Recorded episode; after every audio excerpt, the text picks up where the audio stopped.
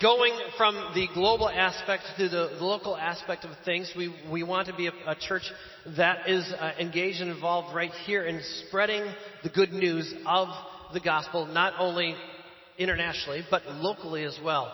And uh, one of the things that we're really, really excited about is this group that we have started in Hartford. We call these things missional communities because they're communities of people, they're teams of people that live on mission together. So like just like Kurt and Kim are going to be part of a team that is there in Dagestan and they're not there in Dagestan just to play cards and, you know, read Bible verses and just kind of get along with one another. They're there for a purpose and their purpose is to reach their immediate area. We have those same kind of teams here in Washington County as well, and one of them is located in Hartford. So our speaker this morning is a good friend of ours, Dave Lazowski. Has been here before. Many of you have seen him, uh, but I want to invite Dave to come on up. He's hard to find because he's so short. so Dave, come on up here. It's good to have you here at Kettlebrook. Thanks, Mike. Um, before I speak, ushers, you want to come forward and uh, take the offering. Um, if you are a visitor here, please just let that pass. Uh, you being here is an offering to us. So just take a minute and take that offering.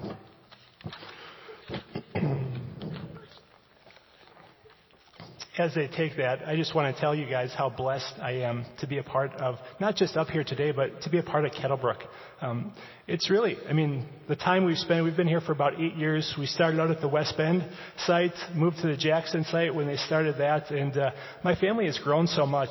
One of the ways we've seen it grow, um, we normally have a challenge during the Christmas time keeping focused on Jesus. Anybody else have have a hard time really focusing in? I, I know we sing the songs and we do all this stuff, but we get distracted. And uh, this year, you guys put out this Advent thing that my kids were like excited to go through and talk about Jesus and, and the impact he had in his in our lives. And I think more than ever this year, we were focused, and that's because of the ministry, the people here at uh, in uh, West Bend and, and um, Kettlebrook at large. Um, when I got an email from Mike about a month ago, he said, uh, "Would you like to preach?"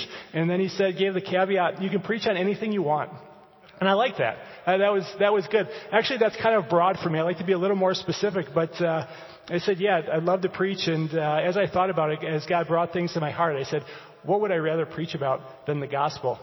And I know we talk about the gospel a lot here, and I don't know, maybe, maybe you do or maybe you don't have a definition. When I say the gospel, what words and phrases come into your mind? Maybe some of you words and phrases that come into your mind are the gospel are the first four books of the New Testament, and, and you would be right. And maybe when you think of the gospel, you think as my friend does, the life and death of Jesus. Others of you, maybe when you think of the gospel, it's the good news. Um, a definition that's carried some weight with me um, in recent years is the one you'll see on the screen.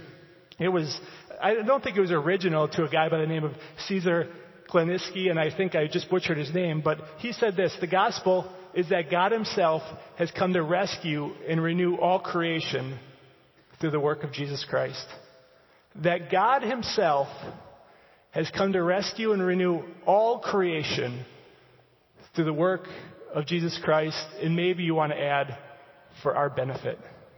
The gospel is for our benefit. I mean, Jesus lived a perfect life. He died a sufficient death and he rose again so that we are completely saved from the penalty of sin and we're given an abundant life. So no longer do we have to live in guilt and the shame of past sins or current sins because Jesus covered them. We've been declared right with God because of Jesus' perfect life exchanged for ours. We are children fully loved and accepted by God, not by anything we can earn or by not by anything that we can do, all because of Jesus. And we are becoming more like Jesus as He begins to live through us and empower us with His Holy Spirit. That's the gospel. Amen? I'll be honest, I didn't really view the gospel like that for much of my life. I viewed the gospel, uh, part of the gospel, that God has come to rescue us. You see, I thought the gospel was just about God saving me. Kind of like a Christmas present you get at Christmas. Oh boy, I gotta bring this thing over. So you, you get Christmas presents. I know you get the, the normal socks, right? You get the normal underwear, you get the toys. Kids, did you get the Legos? Guys, did you get your power tools? Ladies, your clothes? But you get those special gifts, um, the gifts that when you unwrap, you also have to put together to use them. And this, anybody get one of those gifts? Gifts you got to unwrap and put together. Um, this year for us, it was a foosball table. And I'm always told by my wife that guys can't multitask and stuff like that, so I thought it would be a great idea. I bring that foosball table up, I put it together up here while I was speaking, I kind of killed two birds with one stone, and she said, Dave, that's probably not that good of an idea. Um, and so I brought a lamp, I brought a lamp instead. But you get, you get this gift, right? And, uh, you grab the instructions, and you look at the instructions, and if you're like me, you look at it for a minute, and you kind of throw them to the side, and then you just start putting this thing together, and I've already started putting it together a little bit, screwing this part, screwing this part, and, and after, you're left with a few extra pieces that whoever packaged it put those together on purpose just in case uh, you needed some extra pieces. But you have what you, you have what it says on the box. You see, I viewed the gospel like this.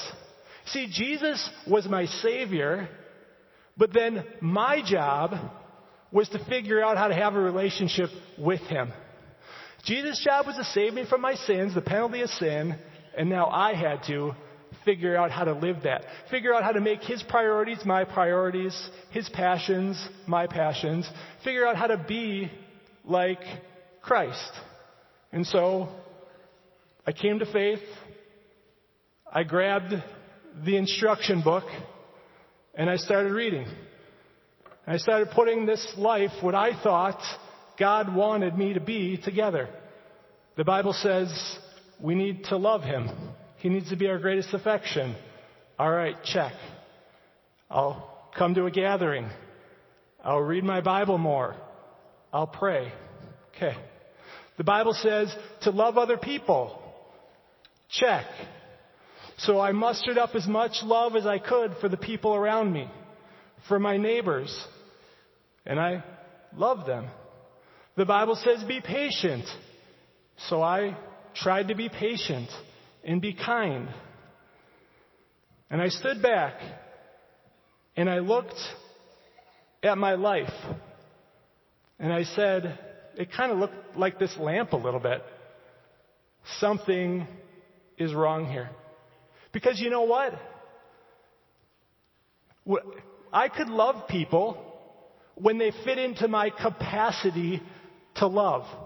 Like, I could love the lady who was going 15 miles an hour in a 25 mile an hour zone because it fit into my capacity.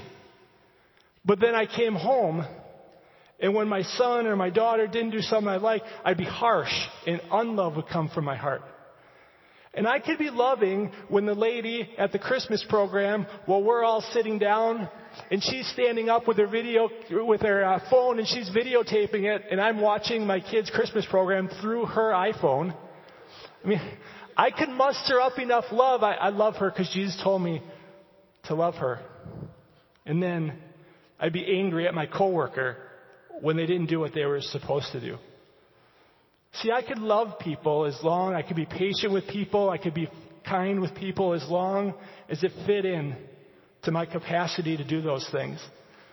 And I looked at Jesus' life and I said, man, something is, something is definitely wrong. Something is wrong. And that's not even to say those issues in my life that I had no capacity for. I had no capacity when it came to feeling adequate. There was nothing I could do to make myself more adequate. I tried. I worked, I read books, and there was always a sinking feeling in my heart. There was nothing I could do to not be anxious. I tried. I read the verse, don't be anxious about anything, and it didn't work. I still was.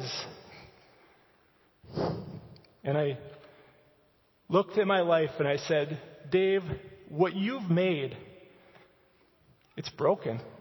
You see, you can't display Jesus on a consistent basis the way you've made yourself. So I had a couple options. Just keep on going how I was. Just keep on pretending, doing the best I could. I mean, Paul says, right? The things I do, I don't want to do. The things I don't want to do, I do. And that just must be how we live as Christians, right? That's how you live. That's how I live. That's just how we do it. Just get to whatever your capacity is. And my capacity was greater than most. I mean, it, it was, but that's just, you just do as good as you can. And something in me as I read scripture said, boy, that's wrong. The other thing I could do is I could just hide my areas of weakness. I could show my best self and then at home feel the guilt and the shame that that brings. And then I opened up my Bible. Grab your Bibles if you have one. Turn to Matthew 4, 18 to 20. I think Joe has that up on the screen, what page it is. And I grabbed my Bible, and let me show you the con- let me tell you the context of these verses we're going to look at. It's just a short little passage that was impactful for me. Maybe it'll be impactful for you as well. Jesus is kind of beginning his ministry. He's just started. He's given. He's preached once. Um, he's kind of an unknown character at this time, and so he's beginning this movement. And so he's calling people to join him, and that's where we pick up in verse 18. As Jesus was walking beside, beside the Sea of Galilee, he saw two brothers called Peter and his brother Andrew, and they were casting nets in the lake, for they were fishermen. Come follow me, Jesus said, and I will make you fishers of men. And at once they left their nets and followed him. I wish I had time to talk in a series about what it looks like to really follow Jesus. Because I think we've missed that in our culture today, what it is to follow him that would make today's message a little easier about what, how Jesus makes us, and then we talk about what he makes us into in, a, in another time. But suffice to say, today we're going to talk about making you, but those words in the middle passage there, I will make you. When I read those words, my heart stirred.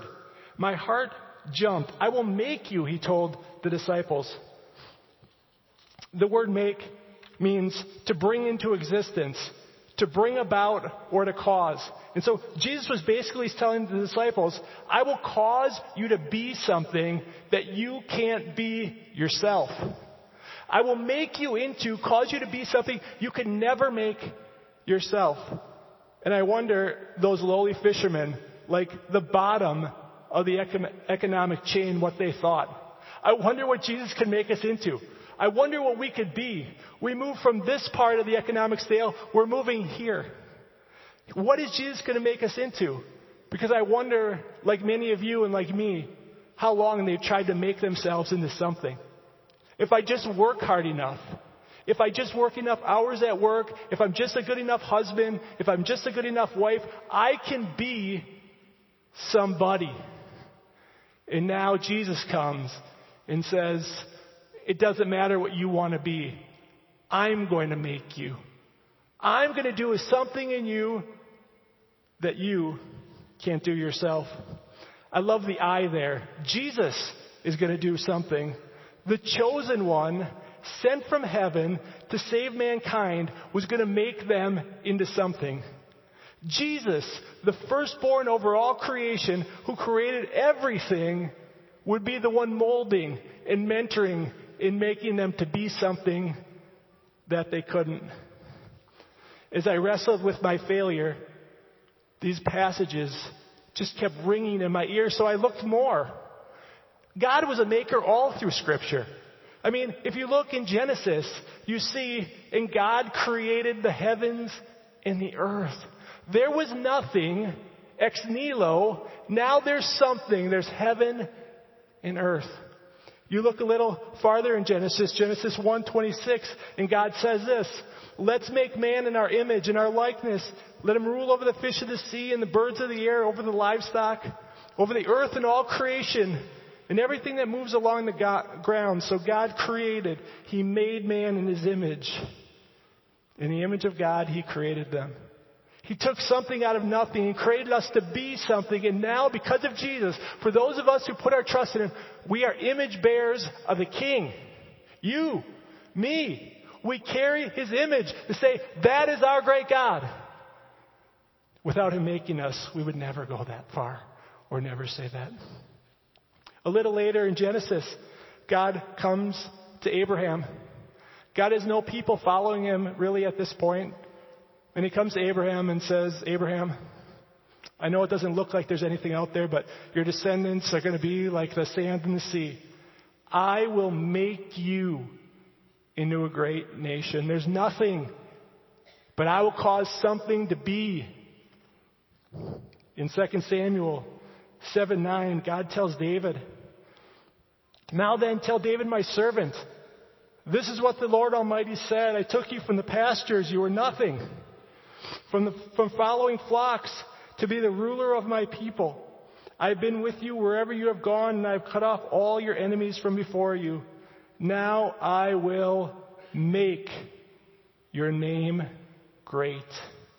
Before it wasn't, now it'll be, not because of your effort, not because of your work, not because of your striving, not because of anything you can do, but because of me.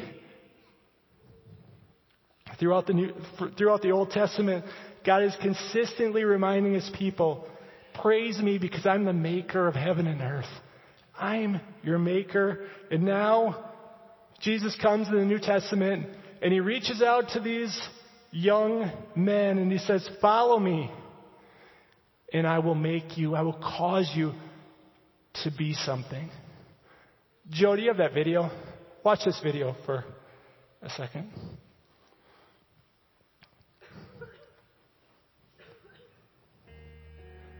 The gospel is that there is this infinite, almighty, all-knowing, all-powerful creator God that created all things for his glory. And you and I have belittled that, belittled his name, belittled his glory, every one of us have at one time or another, or actually currently, believe that our way is better than God's. We fail to acknowledge, give Him glory for the gifts He's given us. We question His rule and His authority, while at the same time doing that with the brain He gave us and holds together, and the lungs and the air that He gave us to breathe with.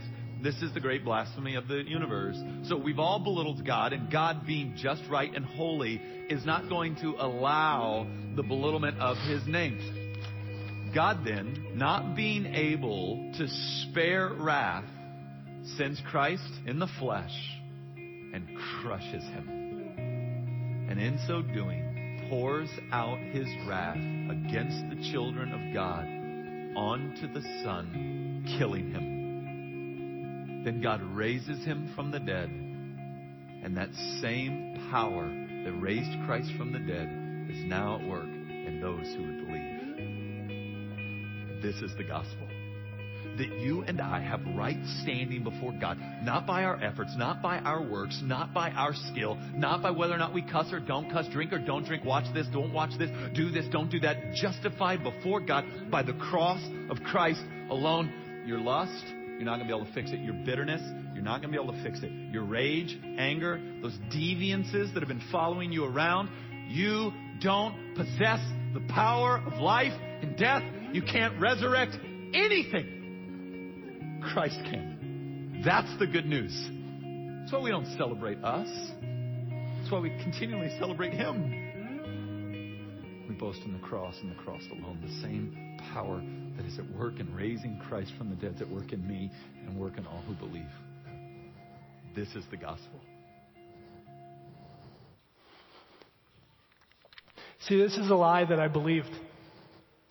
I believed that Jesus was my Savior for my sin, but I had to make myself into something. That I could make myself holy. That I could make myself acceptable to God based on what I could do. That I could make myself acceptable to God based on my efforts and that I could actually display the truths of Jesus to a world by myself. The reality is, just as I couldn't save myself, I couldn't make myself either. I in no way, even my best attempts, left me feeling empty and alone. You see, Jesus is the better maker. He's the only one that can make us to be the people He desires us to be. And I would guess there's many more of you in here. When you go home, you have anger and you lash out at your wife. You have bitterness issues that you can't control. And your kids, they see the unlove in your houses. When you're at work, they see you striving to be somebody. And can I tell you today, Jesus is better. He's the maker. He's the one and the only one that can make us into anything that's good. Because even our best, we look like this. Even at our best. People ask me, Dave, why do you talk about Jesus so much? Like, why, why is he in all the things you talk about in every message and everything? Because Jesus is my everything. You see, he's my Savior. And without him, I have no relationship with the Father. Without him, my penalties are counted against me. Without him, I'm lost. But he's also my maker. He's making me and He's molding me into the man that He wants me to be. And so I can put my hands up and say, God, I love you, make me. Instead of striving and working and trying only to feel defeated and lost. Today is the last day of the year, New Year's Eve. Put some application to this. Many of you have either given up on making New Year's resolutions because you can't keep them, or others of you will have these resolutions. You want to become healthier. You want God more a part of your life. You want to be more forgiving and kind. And so, for the first three weeks of January, you will try and make yourself be those things. You will try your hardest and you will strive, and many of you will fail. But even if you do succeed, who is your hope in? Who is your maker? You. And in the long run, though you think you succeed, you look like that to Jesus because He's the only one who can make you. He's the only one who can change you. He's the only one who can transform you as I understood the gospel more fully. Jesus became my maker. I was talking to Pastor Ryan from the Jackson site today. He said, Dave, are you nervous and everything like that? I said, Yeah, a year ago I would have been. But Jesus made me. He left His Spirit here on earth that lives in you and me, and He's continually to make, continuing to make you and make me into the people He wants us to be. So I have a question, a couple questions for you today. As you begin this new year, what ways are you trying to make yourself today? By your own strength, by your own actions, by your own disciplines. How often does it work? Honestly, how often does it work for you to make yourself? By doing so, where are you placing your hope?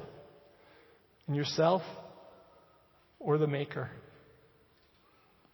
What fears or anxieties keep you from allowing God to make you? Is it going to mess up your life? It's going to make you into something that you don't want to be and that stresses you out. What would it look like today to allow God to make you? Mike's only caveat in his message to me was that uh, he said, You talk about a vision for Hartford. Here it is, Mike. This is for you. We in Hartford are a group of people who meet in communities, and we desire Jesus to make us into the people he wants us to be. And as we live together, as we love together, as we mess up together and try and make our own way, we have a group of people pointing us back to Jesus and say, Jesus is a maker, He's better. He does it better. And we believe That as we continue to point each other to Jesus, our neighbors, our community will see, not by our own efforts, the truths of God displayed, but truly His love flow through us and His patience and His kindness. It won't be any of our efforts. So when they come to faith, guess what? We don't have to preach them this message because they will see the evidence of what God makes. Let's pray. Heavenly Father, I thank you for sending Jesus to be our Savior and to renew us and make us into the people that you desire us to be. Thank you for sending your Spirit that it's alive and well within us.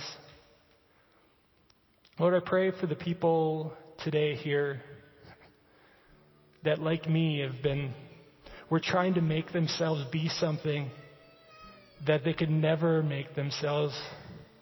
Lord, would you show them you're better? Would, them, would you show them who you are? Would you bring repentance into their hearts?